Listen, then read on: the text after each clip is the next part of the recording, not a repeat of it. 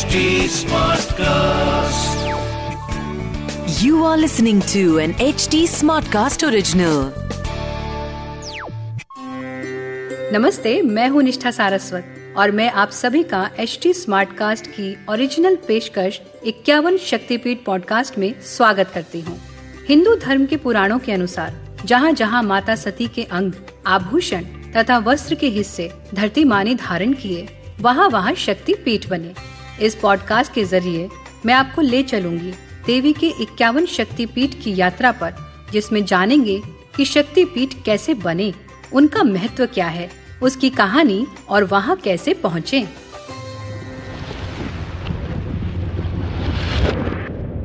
समय का चक्र निरंतर चल रहा है। युग आए, युग बीते।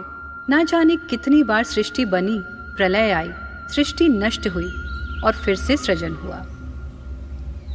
परंतु एक चीज़ जो कभी नष्ट नहीं हुई, वो है प्रेम। और प्रेम ही सदा सृजन का कारण रहा है और युगों युगों तक रहेगा। सृष्टि का निर्माण प्रकृति और पुरुष के प्रेम से होता है। प्रकृति स्वयं माँ आदि शक्ति है और पुरुष स्वयं महादेव हैं। त्रिशक्ति, ब्रह्मा, विष्णु और महेश में सिर्फ़ महादेव और आदि शक्ति ही इस पृथ्वी पर रहते हैं।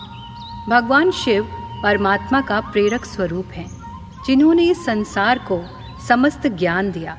उन्होंने भाषा, व्याकरण, नाट्य, नृत्य, संगीत के साथ सच्चे प्रेम और एक आदर्श परिवार का ज्ञान भी संसार को दिया।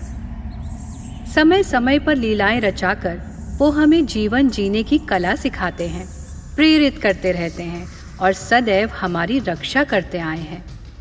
ऐसी ही एक लीला उन्होंने सतयुग में आदि शक्ति के साथ मानव को प्रेम समझाने और समस्त संसार को दैत्यराज तारकासुर से मुक्त कराने के लिए रची। तारकासुर ने अपने घोर तप से महादेव को प्रसन्न किया और उनसे ये वरदान लिया कि वो असुरों का राजा होगा तथा शिव पुत्र के अतिरिक्त अन्य कोई उसे मार नहीं सकेगा। उन्होंने अपनी लीला से संसार को समझाया कि सच्चे प्रेम से मनुष्य परमात्मा को भी पा सकता है। सच्चा प्रेम वही है जो सबका कल्याण करे। आपको ब्रह्मांड की अद्भुत प्रेम कहानी सुनाती हूँ। इसमें अत्यंत प्रेम, तप, विरह विछोह और अंत में प्रेम की जीत का सुंदर संदेश है।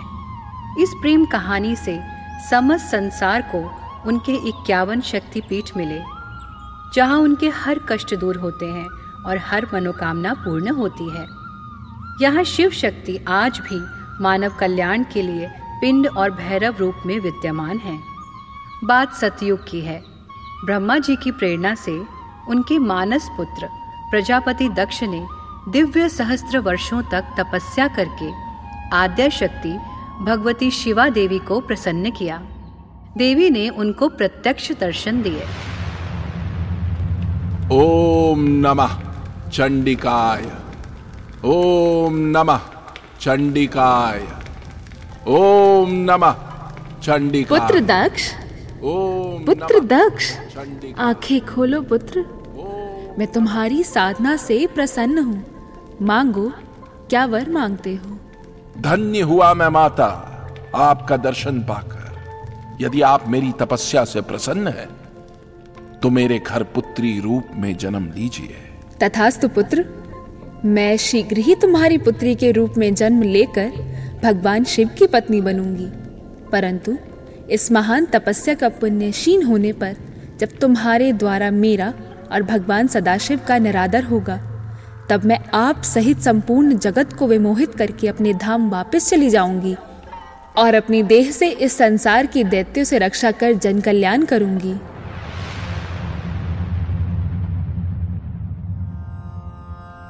कुछ समय बाद प्रकृति स्वरूपिणी भगवती शिवा देवी ने दक्ष पत्नी प्रसूति के गर्भ से जन्म लिया। वो अत्यंत सुंदर थी। मेरी ये पुत्री पवित्रता की पराकाष्ठा है। अतः इसका नाम सती होगा। देवी सती करोड़ों चंद्रमा के समान प्रकाशमान आभा वाली थी। उनकी सुंदरता का वर्णन शब्दों से परे है। देवी शिवा, कन्या रूप से बाल लीला कर माता प्रसूति और दक्ष के मन को आनंदित करने लगी, तथा उनकी तपस्या के पुण्य का फल उनको देने लगी। सती समस्त संस्कारों को सीखते हुए बड़ी हो गई। उनका रूप अवर्णनीय था। दक्ष मोहवश शिव के परम तत्व को ना समझकर उन्हें शमशानवासी भिक्षुक मानते हुए उनके प्रति निरादर भाव रखते थे। वो हमेशा कहते कि शिव की पूजा हमारे राज्य में नहीं होगी। वो शमशान वासी ढोंगी। यज्ञ भाग का कभी अधिकारी नहीं हो सकता।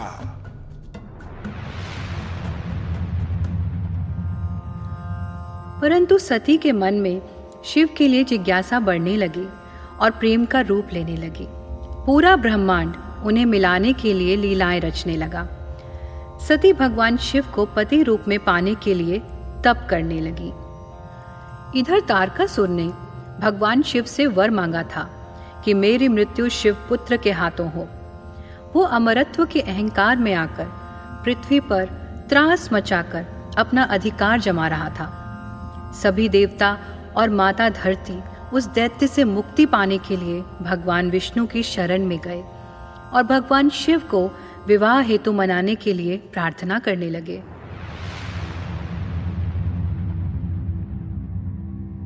प्रभु प्रभु, हमारी रक्षा करे प्रभु।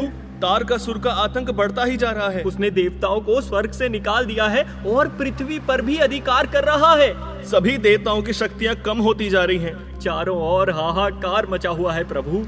उसकी मृत्यु हेतु शिव शक्ति पुत्र का उत्पन्न होना बहुत आवश्यक है। सिर्फ़ आप ही महादेव को विवाह के लिए मना सकते हैं। हमारी विनती स्वीकार करें प्रभु हमारी विनती स्वीकार करें। तथास्तु हम महादेव से बात करके उन्हें विवाह के लिए मनाने का प्रयास करेंगे।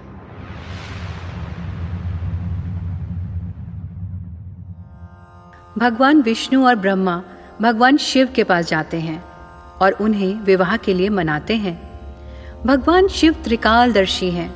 वे जानते हैं कि इस विवाह का अंत बहुत कष्टदायक होगा। इसलिए वो इसके लिए बिल्कुल भी नहीं मानते। प्रभु। बताए नारायण। प्रभु समस्त संसार और समस्त देवता इस समय आपके और माँ शक्ति के मिलन की प्रतीक्षा कर रहे हैं। चारों ओर हाहाकार मचा हुआ है। समस्त ब्रह्मांड के कल्याण के लिए आपको माता सती से विवाह करना ही होगा। हाँ प्रभु सभी देवतागण भी आस लगाए हैं। आपके विवाह से ही संभव है। भगवान शिव भी देवी सती से अत्यंत प्रेम करते थे परंतु उन्हें कभी कष्ट ना हो। इसके लिए वो उनके प्रेम को स्वीकार नहीं करते थे। परंतु ब्रह्मा और विष्णु के निवेदन को वो अस्वीकार भी नहीं कर सकते थे।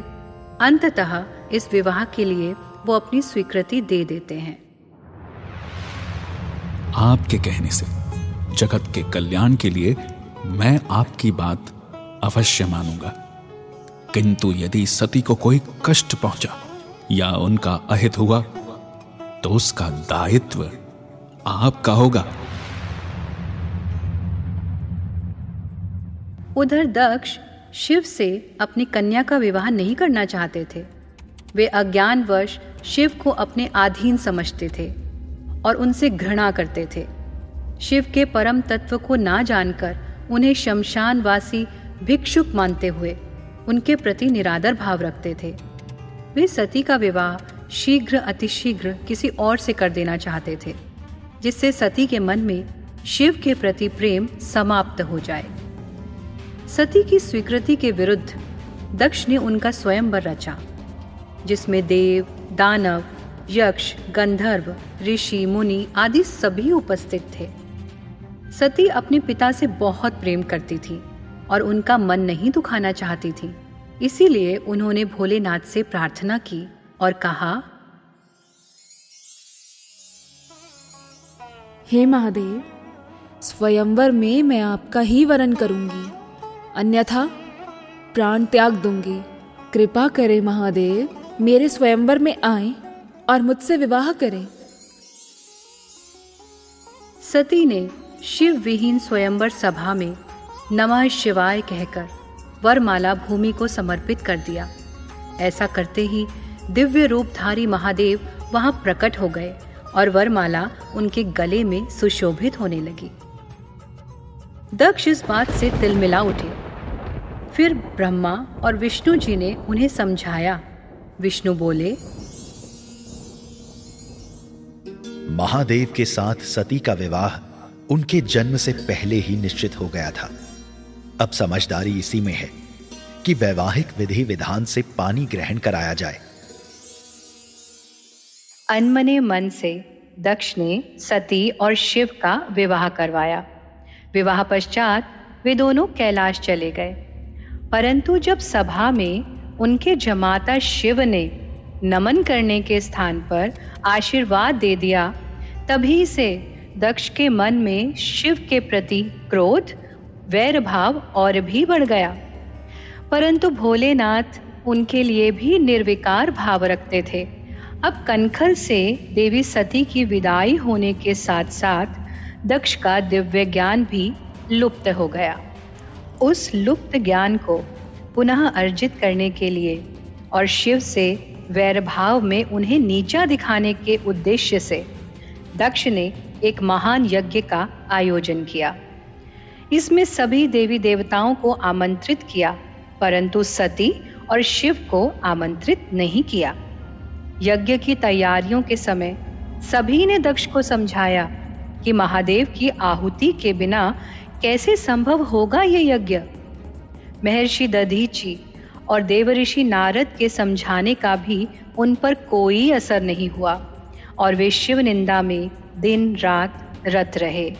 माँ सती ने रोहिणी और चंद्रमा को दक्ष यज्ञ में जाते देखा तो उनसे पूछा कि आप कहाँ जा रहे हैं? तब चंद्रदेव ने दक्ष यज्ञ की बात उनको बताई। इस बात से देवी सती को बहुत आश्चर्य हुआ। और वे महादेव से बोली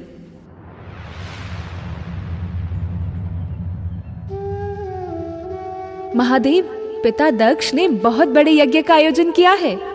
वहाँ पर उन्होंने सभी देवी देवताओं ऋषि मुनि यक्ष गंधर्व आदि सभी को आमंत्रित किया है। हमें भी वहाँ जाना चाहिए क्योंकि आपके बिना तो कोई भी यज्ञ पूर्ण हो ही नहीं सकता। सती जब आपके पिता दक्ष ने हमें बुलाया ही नहीं तो हम वहाँ कैसे जा सकते हैं? हमारा वहाँ जाने का क्या उद्देश्य?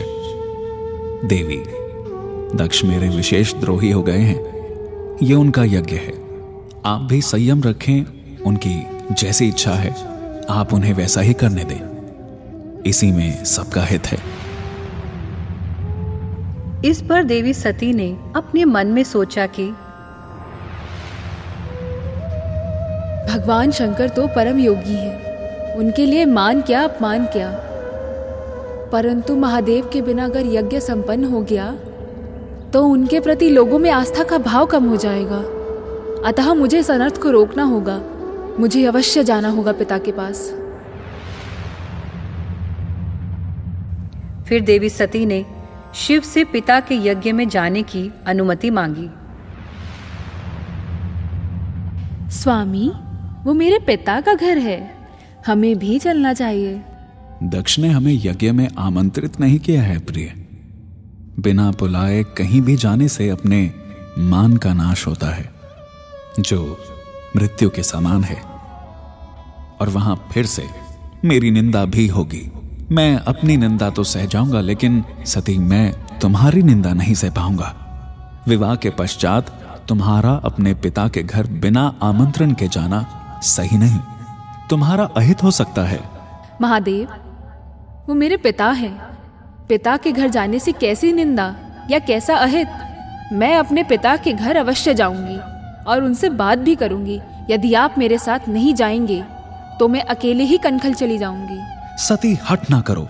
तुम्हारा अहित हो सकता है सती। नारी हट सदैव विनाश तुल्य ही रहा है। मान जाओ सती रुक जाओ। स्वामी आप समझते क्यों नहीं? पिता के घर पुत्री का अहित नहीं होता। और मैं तो उनकी सबसे प्रिय पुत्री हूँ मैं अवश्य जाऊँगी। रुक जाओ सती। मुझे मालूम है आप मुझसे अधिक प्रेम करते हैं। आप निश्चिंत रहिए वहाँ मैं सुरक्षित रहूँगी। यदि आपको ऐसा लगता है कि पिता के घर जाने से मेरा अहित होगा तो आपको मेरी सौगंध है कि यदि मेरा अहित हुआ तो आप अहित हो जाने के बाद ही आइएगा। महादेव, या तो मैं आपको यज्ञ भाग दिलाऊँगी, नहीं तो मैं अब इस यज्ञ का ही नाश कर दूँगी। कृपया आप मुझे वहाँ जाने की आज्ञा दें। सती, आप क्या कह रही हो? अहित होने के बाद आपके पास आने से मैं भी घटी हुई घटना को बदल नहीं सकता। यदि आपने जाने का निर्णय ले ही लिया है तो आप जा सकते हैं। नंदी, आप सभी गणों को लेकर माता सती के साथ कनखल की ओर प्रस्थान करें। सती, आप इस समय इतना हटी हो गई हैं कि आपको अपने पति की बात भी समझ नहीं आ रही। होनी आपको बुला रही है। इतना सुनने के बाद सती महादेव को नमन कर अपने मायके कनखल की ओर प्रस्थान करती हैं। सती के कैलाश से प्रस्थान के बाद ब्रह्मा और विष्णु भगवान शिव को लेने कैलाश जाते हैं और उनको साथ चलने को कहते हैं। शिव फिर से उनसे कहते हैं कि मुझे नहीं बुलाया है, पर मेरी सती वहाँ गई है। उसका ध्यान रखना, उसका अहित मत होने देना। ये कह शिव उन दोनों को यज्ञ में जाने को कहते हैं। भोले भंडारी की महिमा ऐसी ही है। वो जगत पिता हैं। उनके समक्ष कोई भी खड़ा हो, बिना भेदभाव वो सबको आशीर्वाद देते हैं। भले ही दक्ष उनसे वैर भाव रखते थे, किंतु भोलेनाथ उनके लिए भी निर्विकार थे। आखिर भोले तो भोले ही हैं। आगे की कहानी सुनने के लिए हमसे जुड़े रहिए। मैं हूँ निष्ठा सारस्वत और आप सुन रहे हैं इक्यावन शक्तिपीठ। अगर आप कोई जानकारी या फीडबैक शेयर करना चाहते हैं तो आप मुझे कांटेक्ट कर सकते हैं मेरे सभी सोशल मीडिया हैंडल्स पर, Nishtha Saraswat on Facebook Instagram और यूट्यूब पर। साथ ही आप एच टी को भी फॉलो कर सकते हैं उनके सभी सोशल हैंडल्स पर Instagram Facebook Twitter link YouTube और ऐसे पॉडकास्ट सुनने के लिए लॉग इन करें एच टी पर। इस पॉडकास्ट सीरीज़ को केवल मनोरंजन और जानकारी के लिए बनाया गया है। इसमें साझा किए गए इक्यावन शक्ति पीठों की जानकारी का आधार, आपसी कही सुनी और पौराणिक किताबें हैं। इससे हमारा उद्देश्य किसी भी मनुष्य, जाति या समाज की धार्मिक भावनाओं को ठेस पहुँचाना नहीं है। इसलिए इससे जुड़े किसी भी विवाद के हम उत्तरदायी नहीं है। इसकी narration research and writing Nishtha Saraswat ने की है। Direction and production Diksha Chaurasia editing and sound designing Amarinder Singh ने की है। इसमें महादेव की आवाज़, आरजे रघु रफ्तार ने, विष्णु की आवाज़, विपिन सिंह ने, दक्ष की आवाज़, आरजे शरत ने, सती और आदिशक्ति की आवाज़, दीक्षा ने और ब्रह्मा की आवाज़ आशीष भूसाल ने दी है। This was an HT Smartcast original. HT Smartcast.